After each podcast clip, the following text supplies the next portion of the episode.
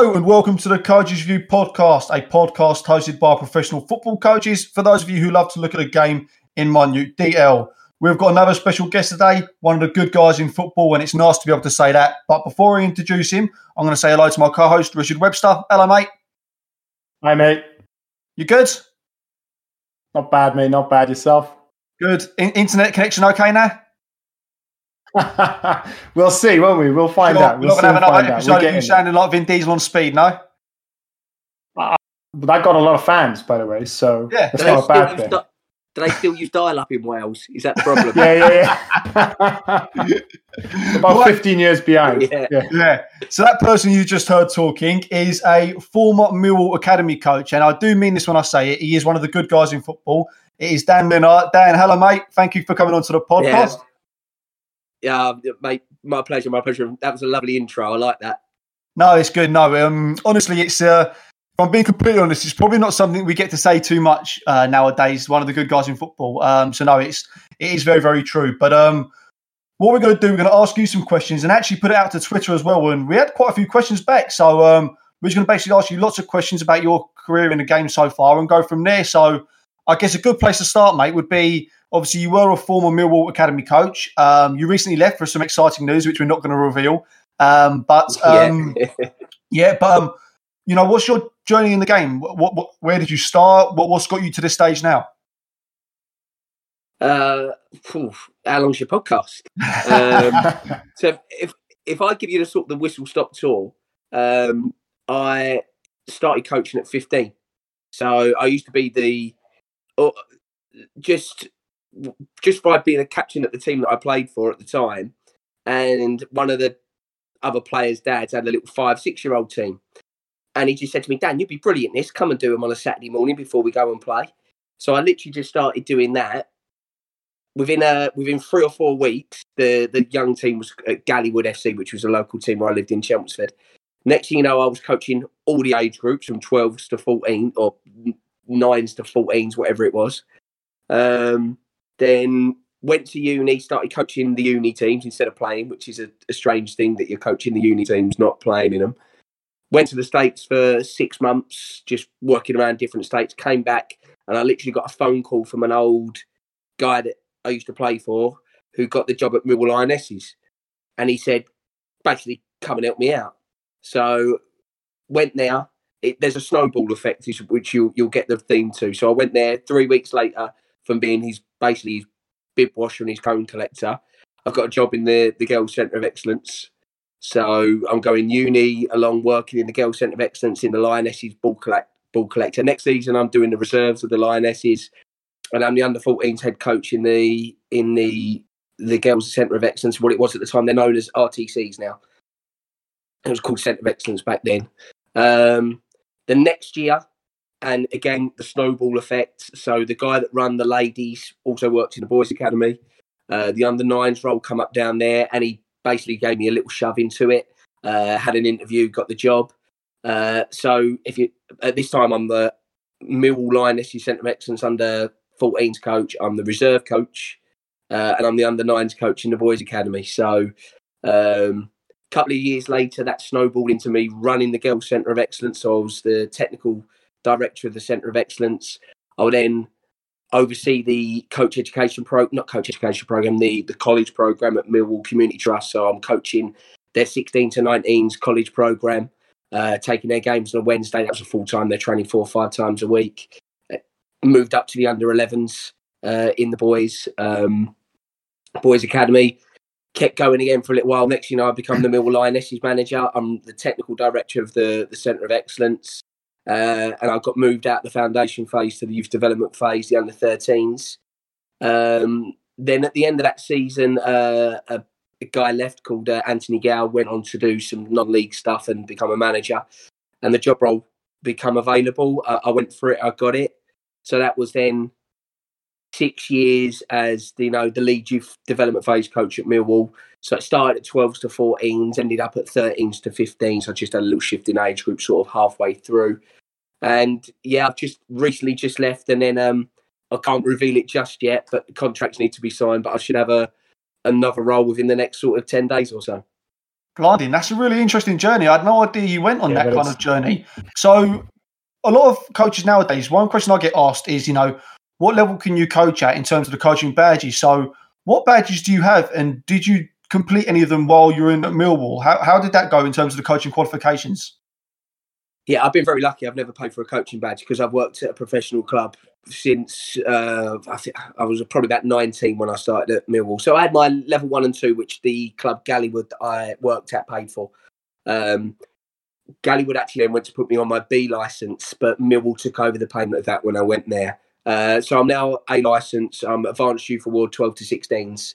So that's the A license for your age appropriate, basically. So um, I've got all them qualifications. Obviously, I went to uni as well, so I've got a degree and a master's degree as well in sports coaching and sports psychology. So um, I think I'd like to think I'm quite well rounded in, in that respect. But um, when you're working in a professional club, they always have budgets for like in for coach development. So um, when I took the job in the boys' academy, the AYA was a prerequisite, but the course had only just started. So I ended up being one of the first cohort on that, which was really good. Um, straight out of that, there was they offered me a place on the A license, so I went straight onto that. So I probably had five years on the bounce where I never really came out of the Advanced Youth Award straight into the A license, which was great. Um, probably in a place now where for the last couple of years I've just had to do my own personal development, which has been equally as good traveling around to places and whatnot. But yeah, they're, they're, they're the qualifications I have. But I mean, I was quite lucky. So I got in places probably on a lesser qualification than what you would Mm. need now. Yeah. So I was I was the under nines coach at Millwall on a level two, working towards my level, my B. You need a B now, and you need your the you know the equivalent youth award, which I think comes on your B license now, if I'm right. So yeah, I, I was in a little bit earlier before it really started kicking off with E triple P requirements. So From your experience- yeah. um, From your experience, do you think Sorry, that Sally. coaching? Do you, from your experience, do you think that coaching badges are an accurate barometer of the qualities of a coach, or do you think it's more just a necessary tool to to have? Um, you know, because from my perspective, obviously, I've there's lots of uh, UEFA B coaches that I've seen that I'm not too sure on, and then there's some outstanding level two coaches that I think are incredible. How accurate a barometer do you think that the coaching Uh, are? Yeah, well, I think you've got to have them because there is a. It, it's sort of like it's a tick box, isn't it? In terms of there is it's general proficiency, isn't it? So I think I think they have to be in place. Um, I, I think you're right, mate. Um, I, I've seen some unbelievable coaches which are, in terms of a license and stuff, less qualified than others. But no one could tell me that they're not. They don't connect socially better with the boys. They're not delivering Yeah. stuff which isn't the other. But but on the other side, I've seen people that have gone through the process and have really stepped up as they've gone through the process. Right, And, and if I'm honest, the Advanced Youth Award is a is a fabulous course. really? It's a fabulous course, and if if you go in there and you want to be a sponge and take everything on, I've got no doubt you come out of that being better at what you do. Yeah. Yeah. Yeah, so I, I do think they're important. I mean, And I think it's down to the individual coach as well, isn't it? About you know using the using the qualification as a, as a tool to to allow you to give a framework to to your coaching, and then you know your experiences and know how give you on the journey your particular journey, which is different for everyone. Then gives you the the texture and the flavor to use your coaching badges and, and stamp your own style. Um, you know, it, it, do it in your way a little bit, but you Yeah. still need those qualifications to and I, to I- have the framework. absolutely. And I think other than sort of six months at the club Gallywood, I've only ever worked in, for want of a better phrase, the elite environment, the, at the Yeah. top level of of the women's or the the boys' game. So, um, and when you're in that environment, there is an element of you know you you've, you work you it's an elite environment you're trying to create, so your work's got to be of the quality earlier. So outside of that, you know, you get a lot more freedom and stuff. And I think outside of that as well, being a A license or a level two probably doesn't matter. You just got to make sure you connect with the players. Uh, I think in, the, in our environment, you have to be able to connect with the players first and foremost, and that's more important probably than any coaching badges. But I do feel the coaching badges sort of help you on your way. Um, but the, but I, I know players that have come out with unbelievable technical and tactical detail, but can't quite connect with the players and deliver it because they've not had that they've not had the groundwork of aim to go and work with the under eights at Gallywood. That Yeah. two don't want to be there. One's got a runny nose. One can't do up his shoelace, and you've got six balls and two cones. So Yeah. they've never had to. They've, they've never had the, the groundwork. So Yeah, like problem solving. Yeah. I always I- found that myself. I- I as a remember- coach. That you know, it's the the- you you the best advice I can always give to anyone is go out and get experience, learn, learn from others, and of course, you know, you just said how important the coaching badges are. And anyone that's listening that wants to push on with professional academies and whatever it is, then you know, recommend to go get them, as Dan just said. But you know, the the it's the experiences that really build you as a coach, isn't it? And learning on the job and learning from others, and actually going out there and coaching and observing as well. I think in in my peak. So let's say when I was I was doing the under thirteen boys. I was doing so that was two for that was six hours a week plus game. That's eight hours. I was the technical director at the Girls Centre of Excellence, so I wasn't living with a team, but I'd made sure that I was coaching a team once a week, and I'd rotate the age group. So that's that's about that's about that's about ten hours.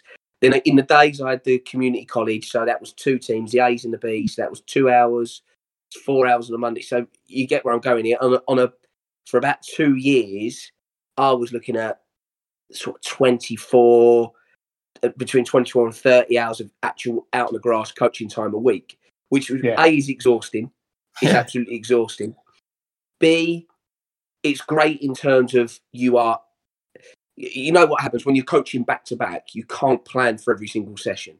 So Yeah. what you end up doing yeah. is you end up having a couple of sessions and you replicate it for the age and you twit. So you get to know, but you get to know what works, you get to know what don't work, you get to know what language you can use, you get to know what you can do off the cuff, what you got to plan for, and if if you want to be a coach, you've got to go and coach. So I Yeah. know I've known some people that worked in the academy. I won't mention names who were brilliant, brilliant, but their development was slow because they were accountants or they Mm, and they right. had a different job and they were only coaching four hours a week. Well, I know other kids that would come in and work at the academy who were they worked for another coaching company out on another side. They worked for Thamesmead under whatever it was on another day. And then they come and done their hours here and their development was quicker, not because they were any better or worse or any better knowledge than the other person, but they were in it, living it, breathing it. So I've always said if you do want to be a coach, first and foremost, you've got to be out there coaching. You know, Yeah. you've got to be out there learning your trade, learn you know, you've got to go out there and have the failures and and go out there when it doesn't work and it blows up in your face. But when it blows up in your face, if it blew up in my face now, I know I've got four or five things that I could just go to in my back pocket, which should get you out of trouble. Yeah. You don't you don't get that without working sixteen hours. Yeah. hours or, Doing the time on the grass. Yeah, absolutely. exactly. Yeah. What about your degree, Dan? What about your university studies? You said you did a degree and then you did the master's degree afterwards. I, I did a coaching degree as well. Did you did you find that enhanced? Um, how have you found now at the stage that you are that that's enhanced your coaching in any way, or is it more of a of a different um, skill set that it's given you, maybe in terms of um, principles of coaching and, that, and more like how how people learn that kind of yeah. thing? Yeah, so I was I was quite unique. So uh, after the first year of uni, then I had, we had quite a big break. So I did the six months in, in America. I come straight back. So from literally week one, year two, it was kind of like I was uni and working. So I would be at Millwall four times a week, uh, one day at the weekend. That ended up rolling into two days of the weekend plus the uni degree. So I had the best of both Hmm. worlds.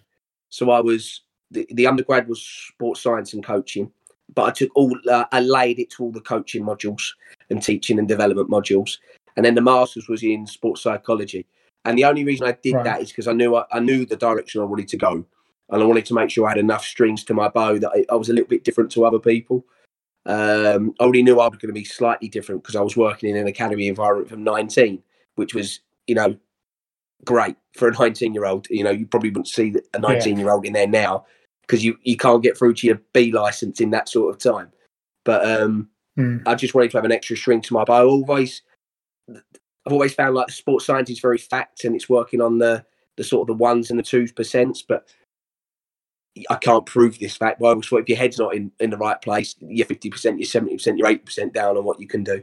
So I wanted to make sure I grasped that side of it as well. Um, the biggest part of my education, no, no doubt, is by by actually getting out there and coaching. So Yeah. and and the, yeah, that that's the biggest part of my education, and the I know it sounds silly because it's three years, and then I, I did the masters part time because I was working at uni. So that's five years education. You think Mm. I still took more from the actual day to day working and learning and breathing in that way. But there's so many other things that that's the, the degree sort of set me up with. Um, Yeah. but don't, I, don't, I don't think you necessarily have to go. To, you know, there's people that got that thought nowadays. You've got the ex pros that are coming out, and you've got the guys like us that got the degree. I don't think you necessarily have to have a degree. and I don't think you necessarily have to Yeah. come out of the pro game to be a good coach. Um, you know, I, I just decided that was the way I was going to go. Um, and I like to think it worked or helped. Um, Did you face obstacles? Did you face big obstacles getting into? Because a a lot of people would love to say they can work for a professional academy, and you know, but a lot of people don't know how to do it, or you know, they they face certain challenges they don't think they can get over. Did you have obstacles getting in there, or did you have quite a smooth transition? first of all, I got very lucky that a guy gave me a call and he asked me to come in and do that. Uh, I got very lucky that his assistant at the time ran the girls' centre of excellence, and she clearly liked me and brought me into that. When she left and the next guy took over, he worked in the boys' academy, and as soon as there was a job role there, he recommended me. Had to do the interview process as everybody would, and I, excuse me, I got the job that way. But I think I got lucky in some regards people asked me to come in with no experience, but then Mm. also I didn't get lucky in the time because I think one I grasped, two I like to think I had a little bit about me as a then even though I was young in the game and it like I said at the start it was the snowball effect. It just kept rolling for me. So very lucky and fortunate in that regards. But the snowball effect wouldn't have gone on if I didn't back myself up with any substance. Yeah, so, I mean, Yeah. um, I personally You've don't- taken your chances, basically. I, I personally don't believe in luck in football. I believe that you you you get you get back what you put out, and if you do graft and you do work and you do you know even suffer arguably, then you get your due rewards. You know things things don't just happen and they don't just keep happening. You might be fortunate to get an initial phone call, but you know if you're not at the level, then football out of all businesses will spit you back out very very quickly if you're not at the level. So you've got to make sure you work hard to stay at the level and to improve yourself and yeah, if you weren't doing if you haven't done a fantastic job and kept working and doing those hours then you wouldn't be where you are today um yeah. so I, I mean, on. you you said knockbacks. I mean, I, there's a lot of people saying they get knockbacks and they overcome it and they're better for it. I there's not many massive knockbacks I've had in my career. I've had little road, little bumps, yeah little bumps, but and I'm the type of character you just you just deal with the bump and you go over it and you keep going. So I Mm. I had a job interview for the under 16s job at Millwall uh, before I got the in the academy before I got the role that I got, and I didn't get that role, but going through that process and uh, by all accounts I came across really well in the interview. I was already known because I worked there, but I come across really well in the interview. That that's why they moved me then to the 13s. And they said the next chance that comes around, if you keep developing, it's yours. Six months later, I've grafted again. I've worked really hard. I've thrown myself into being the 13s coach. The job role comes up. Lo and behold, I interview for it and I, I get the place. So I, I- wouldn't say I've had many like big obstacles in my way, but but any little bump I've had, I haven't let it become a big obstacle because I I go over it. You know, you Yeah. don't. You know, that, and that's that the mindset you were talking about. Yeah. You were talking about psychology for players, but that's just, it's a similar mindset you've used there to, okay, you didn't get the job you wanted or something didn't quite go your way, but you've used that and you've framed it in a different way. You've said, well, that's not an obstacle. I'm just gonna, I'm not gonna allow this to to deter me from my path. I'm gonna, I'm gonna go and then I'll get the next time. So mindset there coming to coming to the fore, you know, staying positive and and, and doing the right things and then getting the rewards uh, because of that. uh, yeah, if, if anyone's worked with me that I think, and they had to use a word to describe me, I'd be very surprised if people didn't use the word positive. Yeah.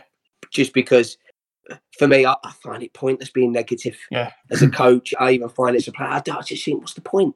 Yeah. What's the Yeah. point in, in it? You don't, you don't, you get a little bit of satisfaction that you vented for five minutes, and after that, you sometimes you feel a prat because you vented and you didn't need to, or, or it's- there's no real, there's no real benefit to it for me. So I just kind of think, well, I'll put, brush it to the side and and and try and go out, crack on with it. And I've always done Well, we talk, we talk all the time to myself and Harry and, and uh, the other coaches we work with as well. And you know, might be chucking it down, or it might be freezing cold. Maybe there wasn't a great turnout that day, or maybe you've had a, you've had a stinker of a session. You've come off and you think, oh my god, I, have let myself down. That's not, yeah, happens all the time.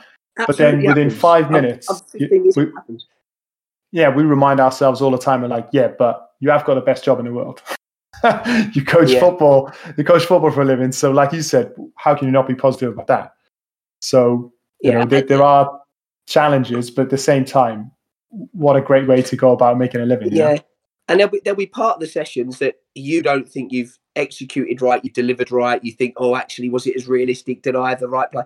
You'll think all of that, but the kids will probably still enjoy the session, still get something out of it. yeah, You know, so you, Yeah. you, you, you know, if they're sitting there playing football and it's just a game, they're still going to get something out of it, whether you delivered it superbly or or not. And uh, I think that there's no such thing as a perfect session, is there? I think we all we're all striving for it. I'm not I'm not sure anyone's ever delivered it, and I'm not sure it ever existed.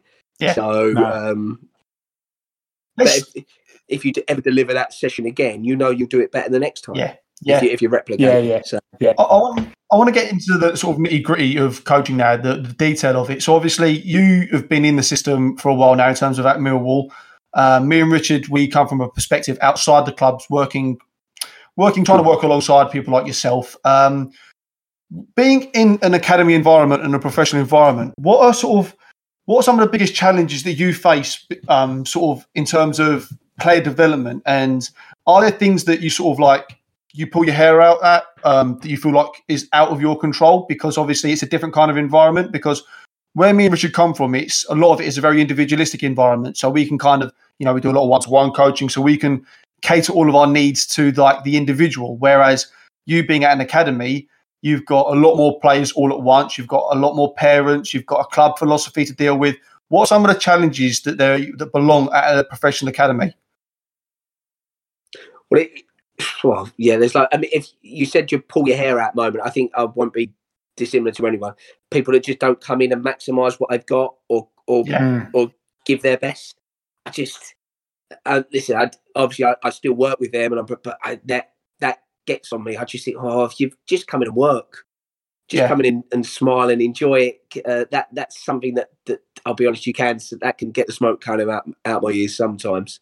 Mm. yeah Ah, there, there's all there's always challenges in youth development, and they're vast. What they are, Yeah. I mean, it, it comes from first of all just getting the kids in, get getting them, getting the getting the best ones in for your environment, getting. Pa- Yeah, and listen, I suppose parents are a challenge. I suppose parents are a challenge, and I'm not going to batter agents here because there's very good agents and, and intermediates about, but there is that side of the game, especially as you I start walking towards the 15s and 16s age group where smoke is being blown right up some people's, Yeah, and you just think, give the kid a break, just Yeah. like they're already in a good place. Just, just let them, let them go. Um, uh, opportunity is there in it. I think you know, you got to have the opportunity to get the kids in and and give them a good games program. And we're we're fortunate in London that comes as a given, comes as an absolute given. That you wherever you go, you're going to go. You're going to be playing against serious quality, whether that's a cat three Yeah. or a cat one or a cat two. Like that, there is some serious talent in London. So we're we're always making sure that everywhere they go, it's always competitive uh, on that front. Um, I mean, if, if you're talking about Millwall specifically, we have challenges as where we, we, we're not like any other people. We've got four age groups on a three G at sometimes, Yeah. Mm. you know, and you and you want to you want to make sure that they're good in big areas, medium areas, tight areas. But sometimes you've only got tight and medium areas, so you have them Mm. struggles, you know. So we probably. Uh, uh, you know, and we're we're a good club and a good cat two, but we still have some of the struggles that you, you guys would have at uh, at grassroots. So It, you've only got the facilities you can get for a certain amount of time. Um, so I'd say that that that's something we've probably struggled with at the club. But then again, we're clever enough to find ways around it. We do four v fours and medium areas, so that way they get they get their space for, yeah, for part of the time. I'm not sure. I'm not sure. Let's answer your question perfectly, Harry. But No, no, no. It does. know, It's, it's, it's a general, general view. Yeah, that's a general viewpoint of it. And then I go, I guess, looking more specifically into it from our perspective, is that sometimes that you know, in this, there's some fantastic coaches, fantastic clubs. You know, you're one of them. Um, you know, we've got a great relationship with you and Millwall. Um, we, we we we personally love how you how you do it. Um, but you know there are there are certain You keep frustrations. players that get signed. The Yeah, relationship well, stays. yeah, that's that's So why that's why you send love players us. to get signed. It's nothing to do with me. You, you you've sent in good players. That's why it's working. Yeah, but you know, yeah. but speaking, but no, there is a reason why we like to see send you plays because we like how you guys work. But some of the frustrations that myself and Richard have in, we do understand that it's a challenge for you know professional academies, but sometimes you know. No professional academy is ever going to produce a team that plays for the first team. You don't produce teams; you produce individuals, and whether those individuals play for the first team or elsewhere, for us, that should be a, a result no matter what. That's a great achievement if you produce a professional footballer. Do you think that there's an issue with the lack of individuality in professional, in academy football, um, and the lack of um, development given to individuals? Do you think that it's an issue that uh, I'm not saying from Millwall's perspective, but from looking abroad, from looking more broadly, do you think that it's an issue that clubs could do better at, or do you think that it's fine the way they're they're producing players at the moment? Uh, yeah, I, I do think there's something in it, but I think when you're, if you take out the word coaches, we're all teachers and developers, really. Yeah. And there's something in us which I think makes sure that you want to evenly distribute your time around everyone. You've, oh. I've Oh. always felt responsible for the A grade player and the one that it might come through and that you. you you-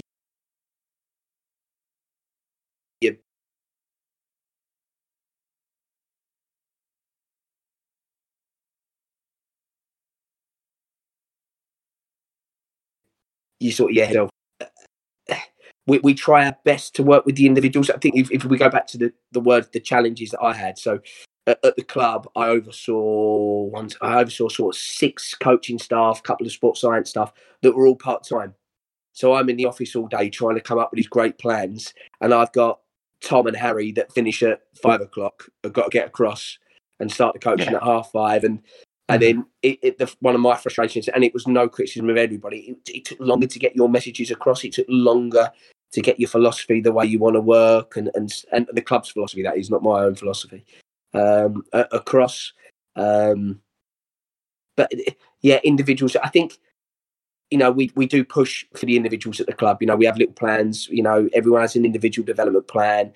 That everything that is set for them comes off their individual development plan, and the more you do that, the more that's in your mind. Then the more you go out and give a player a set challenge during that time. Um, we actually do games where we we build into a part of the especially at the 15s and 16s we build in sort of a, a games part which where we try and go 8v8 to 11v11 but we don't set it up for a thing we set it up for the players so for example uh, we played an 8v8 and we really wanted a, pl- a player to move the ball quicker so we made sure he was 3v1 overloaded in the centre of midfield so we had no t- do, do you get what i'm saying there so Yeah. we, Yeah, we, yeah, yeah. we we we did do bits and pieces uh, for it, but I think the biggest thing is that that ev- it's the dream for everybody, but it can't be everyone's dream to be a professional football player because there's not enough spaces.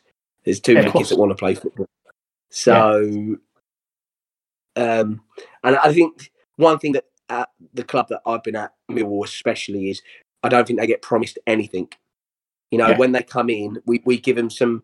well, actually, I do promise them some things. One that you know we're going to try our best for you. Two that they'll enjoy the experience because we've got to back our program, and three that they'll whatever age they leave us, they'll be a better football player. So I, I promise them things. Yeah. I never promised scholarships. I never promise pros. I never promise boots.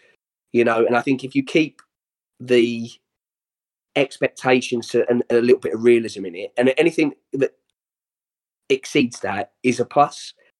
Yeah. It, it is a Mm. plus, and I think when everybody's got that level of expectation, you know, it, it becomes a little bit about everybody trying to develop rather than just specific individuals. But the I've never felt pressure to get a result at Millwall, but I have felt pressure if we're not getting good enough scholars or we're not getting somebody that's Right. getting into our first team. That's where the Right. pressure comes. Because you know, you've got to earn you got to prove you're of value, haven't you? 'Cause Yeah, if you course. can't do it, what's the point in the club backing it Well, yeah, with the, the money that they do? the academy. There's a job. There's a job to do there, isn't it? So it's. um I guess that's the pressure. But that's that's one thing I wanted to ask about is we've we've felt in, in our visits and our talks with yourself, and obviously we've sent a couple of players down there, and, and that's gone well so far, and all all of those things. And we've we've uh, worked with other clubs as well, but we like the feel of Millwall. It feels like it feels like you really take care of the players, and um, like you said there, the, the players are, are going to enjoy the experience, and, and and all of those things. It felt very warm when we went down there in terms of the environment, in terms of the coaching and um, how the coaches interact with the players.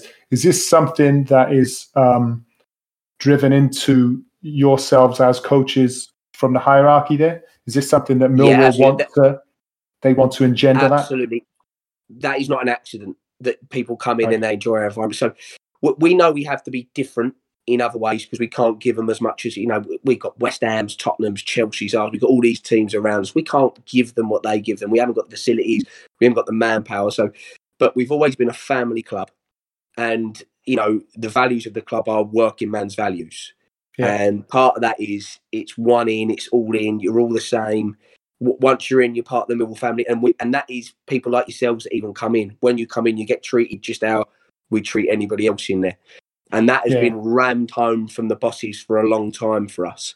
And I like to think you guys, when you come in, I've practiced what we've preached in that environment as well.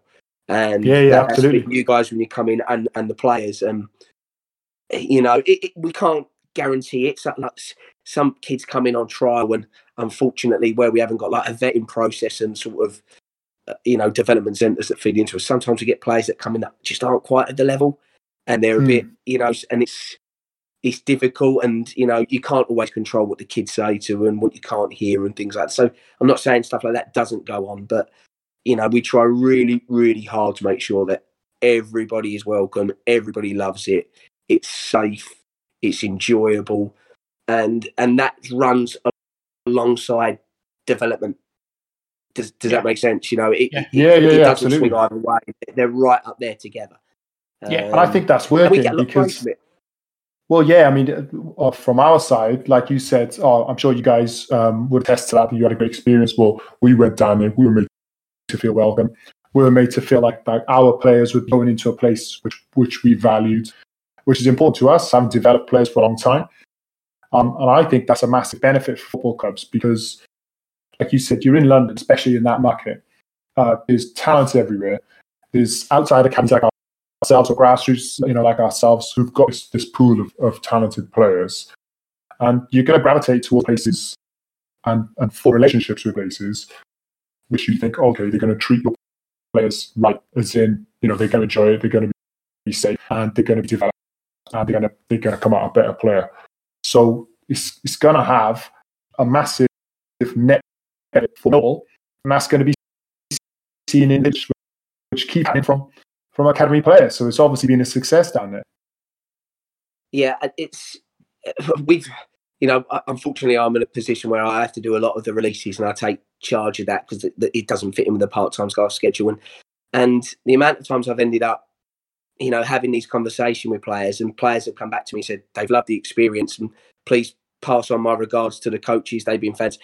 You know, I'm really surprised that when you had these conversations, players, the amount of thank you and good good wishes that we get back. But the, the fact is that we are honest with them at day one. We t- I, my rehearsed speech to everyone is one of three things can happen. We'll offer you a place because you're a good player. We'll we'll release you because you're not quite at the level, for our opinion, or we'll extend the trial if we need to, if we haven't made. So people know where they stand at day day mm. one. And I've always said if they answer an honest question, we'll, we'll, give an honest answer. So when coaches come up to me and say, "Oh, they've asked this question. What do you think?" Be, be honest. Yeah. You know, just just completely just be that. And I think people people want that. People want a little bit of clarity. People want a little yeah. bit of honesty, whether it's good or bad or indifferent. You know, yeah, people do, and we don't we don't shy away from that. You know, we're that not is, brutal, but we we're we're honest. And that that's a big issue that we found when we speak to people. I mean, me and Richard have lost count the amount of people that we speak to in the game, and it's it is there is dishonesty, and it's like you know they come across oh, you know, it's all well, it's all good, and they'll say they do these things, and then they just don't deliver, um, or they'll make this promise and it doesn't happen, and you know, it's very difficult at times to find the genuine people. Um, but I want to sort of go on quickly to sort of ask this question. Obviously, where me and Richard work outside academies, the professional academies, and we work with professional players and academy players on an individual basis. Um, we always say to players, um, you've got to do more outside the club. Um, you've got to do more. You can't just rely on the club. Now, obviously, that would probably um, annoy a few people inside professional clubs. How do people in professional clubs feel about players doing extra work on the outside, whether it's one to ones, or how do they feel about that? Yeah, not not me. Um, everybody does extras if they're the best. Yeah. Everybody, and, and that extra could you know, I think if you look at sort of di- football gets a, a bit of a bad rep in my opinion for everyone's like, oh, you do this, they get released at the end of it. But if you look at like young gymnasts that are in the gym Yeah. at Yeah. all these hours being bent into awkward places, like kids that are in the swimming pool at 6 a.m. doing laps for, for two hours. So to get to the top in anything, you've got to put in the graft. So, and and I Yeah. don't think what we do, actually, what you'd probably do in within your program at an academy is very good. But for me, everybody seems like they're doing extras. So, and if they're good extras and you don't, and you're exactly the same as somebody else, you're probably going to get left behind. Um, so I, I'm all for it. I, I, I'm all for it. Um, uh, I don't see why an extra a kid couldn't go and do an extra technical session. Um, you know, we've got some very good physical development staff and sports scientists at Millwall, but they just can't get the, the contact time they want with each player because we're not staffed enough really to, to do it. Yeah. You know, they're a bit of a one man band at, their, at each phase, but that's just, you know, the size of the club we are. So some kids have to go and do extra physical work. So some of it is us setting them programs to go out and do elsewhere. And if they don't do that, Yeah. You know, there's so many kids that want to get to the top. Somebody else will. Some somebody else will. Yeah. And uh, and I don't think that's um, exclusive to football. Yeah, You definitely. know, I don't think that's exclusive to football or, Yeah. or sport in general. I think that's that's anything. You know, if you want to be the best vi- violinist, you've got to go and play the violin, and you've got to come home with your music book, and you got you got to play it. Yeah. So I don't I, I don't see that being anything that anyone should be club inside club should shy away from. And also, there's there's enough football love to go around. We we took a very ethical stance in lockdown, which I think was very good from the club. That we weren't going to provide anything footballing for the players. We're just going to provide physical programs because there was probably people like yourselves whose whose livelihoods and incomes had just completely stopped out the blue. And there was a lot of good stuff from soccer companies around our way that were doing great Zoom classes, and we were like, "There's enough love in football to go around," so we let them do it. Yeah. Mm. And Why do you think we're doing this know- podcast, mate? It's because we ain't making any money anymore. That's why. I like, I like to think I'll take a refinder's fee for telling them everyone should do extras. Take 10%. yeah, yeah, definitely, mate. Definitely, ten But percent. yeah, yeah, I, I think they have to. Yeah. Also, as well, I think if you come in, clubs have their way of working. They have their, they, how they want to play. They have the type of player they want to develop. You guys might have a completely different perspective to what we have at Millwall or, or another academy. You, I, I'd hazard a guess that you guys probably go wider because you've got to then try and fit it in some way. If you go really Yeah. niche, you'd never be out of place. So Yeah. they probably need to come to you guys to get a different, fresh eyes, different perspective, well, I'm really, different. I'm really interested that you said that because you know we have done. I, I- I guess that so you don't have a problem with um, players doing more on the outside, and I guess if clubs are being honest, they don't have too much of a problem with it either because you know at the end of the day, the purpose is to make their players better. Um, but obviously, there's. I mean, speaking from my perspective, there's a lot of one-to-one coaches. If we're talking about that uh, world, where it's perhaps not stuff that I agree with. Um, but do clubs, for example, are you aware of how clubs can perhaps be disappointed with the certain extra work that players can do because you know for example let's say that we've got a player that is being developed to play for a really specific team but as you kind of just said well our objective is to help the player become a pro not necessarily for that team so we might work on stuff that that club is it's not telling them not to but let's say for example a club wants their winger to stay out wide and get cross after crossing well we're like well we need to add to your game and make sure you have more to your game in case you don't play for that club do clubs get perhaps frustrated with the type of extra work players do on the outside? Uh, I, I'm sure they do, but you, you've got an allegiance to that player, not to the football club that he plays for. You've got an Yeah. allegiance to develop, whereas we've got allegiance to develop how the club wants it to be developed. Yeah, So I, I, think we just got to appreciate that we'll have to coexist together. Uh, So do you think there's- me do you personally, think- no, I would have So- no problem. yeah. So just on that, do you think that then perhaps there's an avenue where clubs could perhaps do more to work alongside coaches on the outside and have these discussions about players, or do you think that the club has to stick to their way of doing it and that's got to be it? Um, No, I, listen. You can always connect outside, and you can share individual development plans for the players, and you could then go and pick three of the things on that and go and work with it. And I think if if that's of benefit for the player, then absolutely people should do it. But yeah. I, I I do also think sometimes it's really good for the players to come out that environment and get fresh eyes and get fresh perspective. Mm. So, uh, yeah, I mean, could it be more closely aligned? Yes.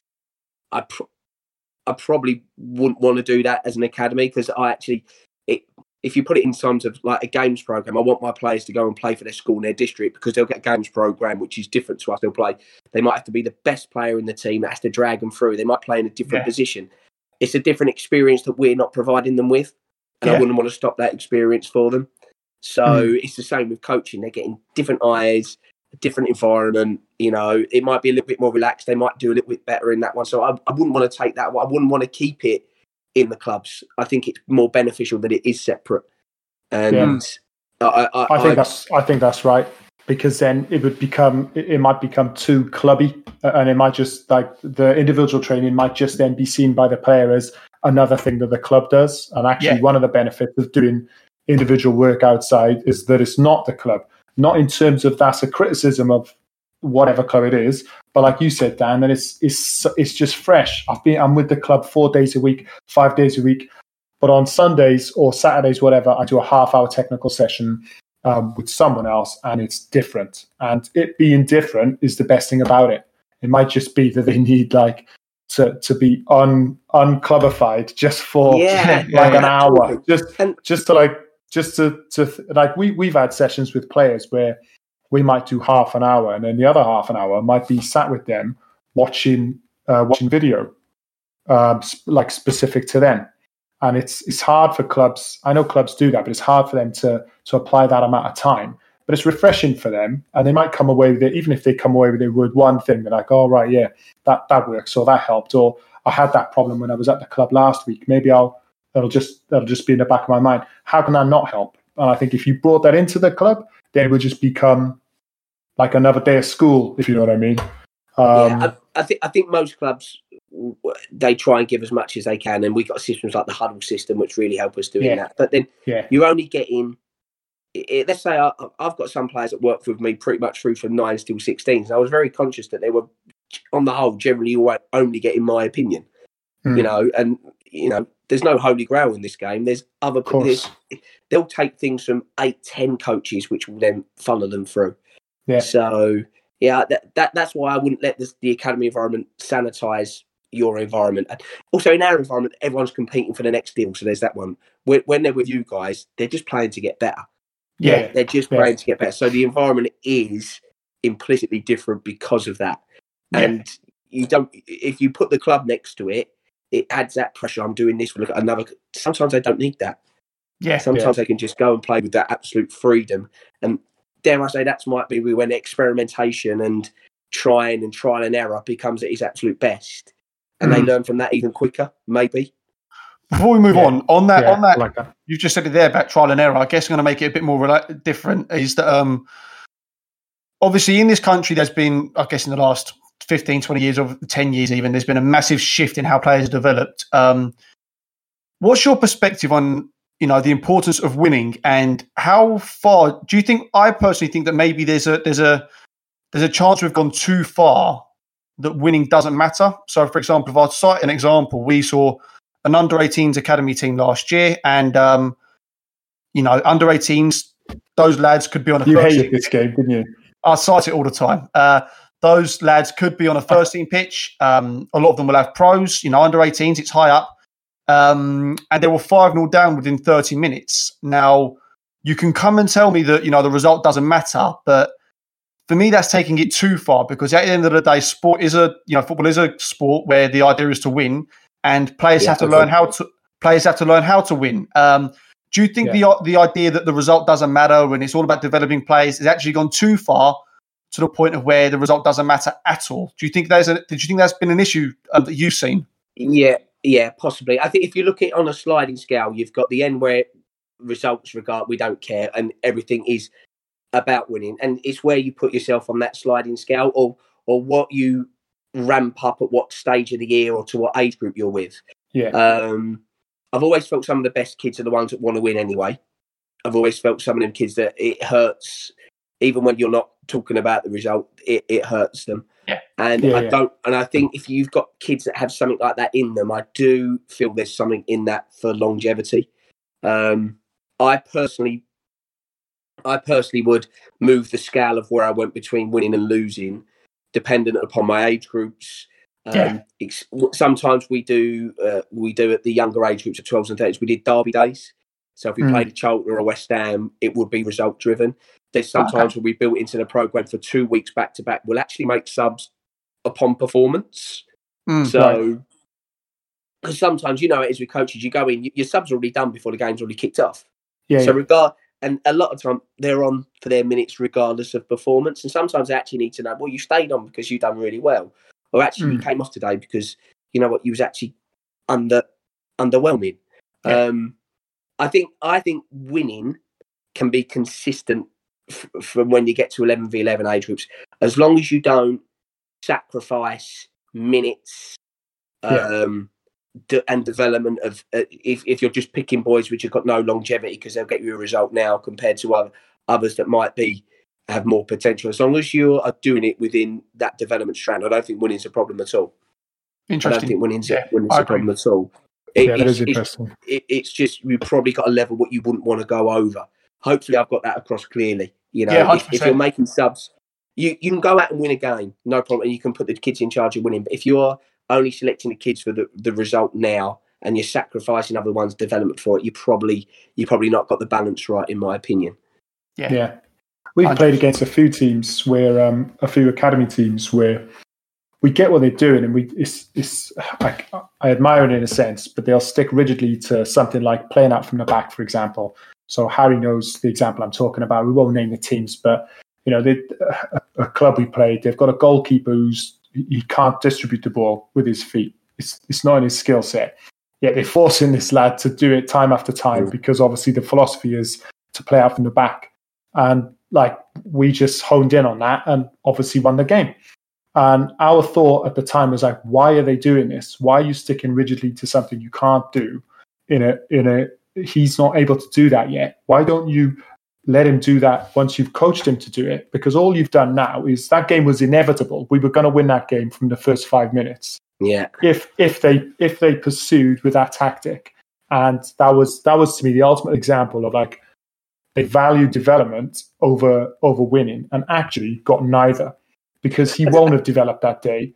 He would have he would have just he's shrunk. That's now on his nightmare nightmare file. I- you know. I, suppo- I suppose what they've sacrificed there is decision making more than result Yeah. because it, they forced him to do something which it sounds like you've gone and gone right. We're just going to step right up on you, and then the space might be over there. You might have a one v one that way. So I think uh, us as a club uh, and our goalkeeper coaches have always been quite clear on this. They have to make the decision. We don't tell them they're going here or there. They make the decision. Yeah. When we when we do that, we might often play a little bit less football than what we want to play, but But it's real to the game, isn't it? sort of It's- that's that- real, yeah, that's real to the game, it. though, isn't it? How many? How, if we're Yeah, talking they- about this, how many? How, and this wasn't a young age group that Richard is talking about. I'm not saying they weren't under 18s, Yeah. but they weren't young, young. It was still a. It was an age group where you need to learn how to play real football. And you know, how many clubs in the country? Actually, no. The answer is zero. How many clubs in the country say to the goalkeeper, "You must pass five yards no matter what"? It's zero. Yeah, You could even if you want to cite Man City as someone that a goalkeeper does it 95% of the time. Well, okay, but then yeah, you're trying to produce players that are playing pro football at all levels, and that doesn't exist in the real game. Whether you like it or not. yeah. It's again, it's your sliding scale, isn't it? So Yeah. would would I do that for one week or one block of work because I felt it was good for the goalkeeper? Yes, I would, but I wouldn't Hmm. live down this end of the scale for the whole season. I'd then bring it back to the middle, or I'd uh, you know I'd tilt it across. But it, I suppose you got you got winning, you've got how you're playing, and you've got individuals. So it's on your slides. If I really want to focus on that individual for a game, I might put it that way. If I want to Yeah. develop on how we play, I'll probably sit in the middle. If it's about winning, I might say, well, the fullback's your outball. That's where you're going. Yeah. So Yeah, it's, it's where you, you you sit on that scale. Uh, you have to choose your own scale and you have to back back yourself. But Yeah, my, my scale will be forever moving, depending on what I felt was the challenge I wanted to get out for that sort of Yeah. But it's not moving every week. I, I, I like to go a couple of weeks where it's a little bit consistent. So it's not just Yeah. one 90 minutes and it's gone. You know, a Sure. little bit of consistency I think helps. But um, yeah, I, I, I wouldn't live in that on that end of the spectrum every single week. Um, and I, th- I think you said it like you got to be careful, especially when it comes to goalkeepers. I think we ask goalkeepers to do more things which are uncomfortable for them than we do Yeah. outfield players. Mm. So you know we- we're asking basically the goalkeeper to become your deepest line playmaker when actually he's at the moment he's just a goalkeeper. You know, and he's just the hands and the saving part of it. You know, if you're asking an outfield player to do something uncomfortable, at least they're still an outfield player. You're basically Yeah. asking him to become the next. And And if he's and if he's not very good at it, his his Yeah. mate can get him out of jail because he's got someone five yards off him. You know what I mean? and, and, If- if- and an, an outfield player will have the choice to do it in a high risk or a low risk area. So they might do it in an area where Yeah. it's wide and they're away from goal. We're putting the we're asking the goalkeepers to do this where one mistake and it's so It's a we're probably heaping so much pressure on young goalkeepers. Um, but again, it depends on your goalkeeper, doesn't it? If you've got no goalkeeper that's willing to rise to that challenge and it isn't a problem for, you can probably do it a bit more. If you've got someone that's lacking confidence, I'm not saying you should always protect them, but you might have to. You know that sometimes you have to protect somebody as a coach. Yeah, yeah. If, if, if someone, if, if it's an easier way to win the game, or if there's an easier way to, to give this kid some relief by just saying, just go 30 yards over there for the next five minutes, then And it's, what's what's wrong if he plays a 30 yard ball onto someone's back Yeah, foot exactly. and turns and it, there's nothing wrong with that. You wouldn't now tell we've your got to centre give him to football. play- You know? Don't tell your centre half just to play five yards, do you? Yeah, Yeah, exactly. So, so exactly. why would you tell the why would you tell the goalkeeper? But It was a bizarre again, one, that's but my- yeah, Yeah, each to their own. I guess. I'm aware that we don't want to keep up too much of your evening, Dan. Um, but I did um, put out some questions to Twitter. So unless Richard has any burning questions, um, I'm going to shoot it over to some of our avid coaches. Go for it. Yeah, all, all three of them. Um, so I've got three three uh, questions here from Twitter. So from Alfie at Curtis 0211, he's asked you, um, do all academies, and again, you, I suppose you can't talk about all academies, obviously, but do all academies look for players only suitable for that club or if they're talented regardless? I think that's quite an interesting question. Yeah, I, I think both. And I think Yeah. the bigger clubs are more specific in what they're looking for because they probably they can bring in that pull. Um, I think some clubs will have a specific profile of what they're looking for. And I think other clubs will have a right, we've got this player, he is our profile. What what can we make him? So it, uh, I've always used it, you, the Gary Neville and the Trent Alexander Arnold fullback one. So top clubs might want the Trents, but the other clubs will take a Trent or a Gary and they'll just develop Sure. them in in that Yeah. in that way. Um, I think profiles are very good if you use them in the right way. If you use them to support what you do, not just this. This is what we do. Equally, if you if you said to me the player is the profile and we will make this boy as good as what he can be. Equally, I think that's a really good way. Yeah. Um, I, I think I think the more bigger clubs, as I was saying, probably have more specific profiles because they can get that real top end player. I think the the lower you go down the spectrum, if you start locking your because everyone's profile is going to be big, quick, technically strong. They're all going to be these Yeah, brilliant yeah, yeah. buzzwords. Not Yeah. everybody's going to get them players in every position. Not everyone's going to get the Trent. You might you might get the the Wan Bissaka. The Yeah, So do you of- think it's of fullback. important? Do you think it's important then for a player to keep their to keep their identity when they go into a club, um, and then maybe so keep keep their identity of what they got got them in, and then maybe enhance them a little bit, make them the best version of themselves. Yeah, that that just reminded me. What one thing I always say to the tribes when they come in is, "You've been brought in here. What do you do well? Because that's why you've been brought in here. So don't Yeah. come in here and don't do that anymore. Because that's the reason you've been scouted." Um, at Millwall, at, I don't mean this disrespectfully to any players I have. We might not have generally all well-rounded players that are brilliant at everything. We might have some that are really, really good scholars and get through to pro because they're really good at a, a small amount, well, not a small amount of stuff, but a really narrowed focus, something that's Yeah. really key for that position. And if that's the way they can get through, that's fine. So yeah, I think i- if in terms of keeping your identity, if you're good at something, keep doing that. Yeah, yeah, yeah.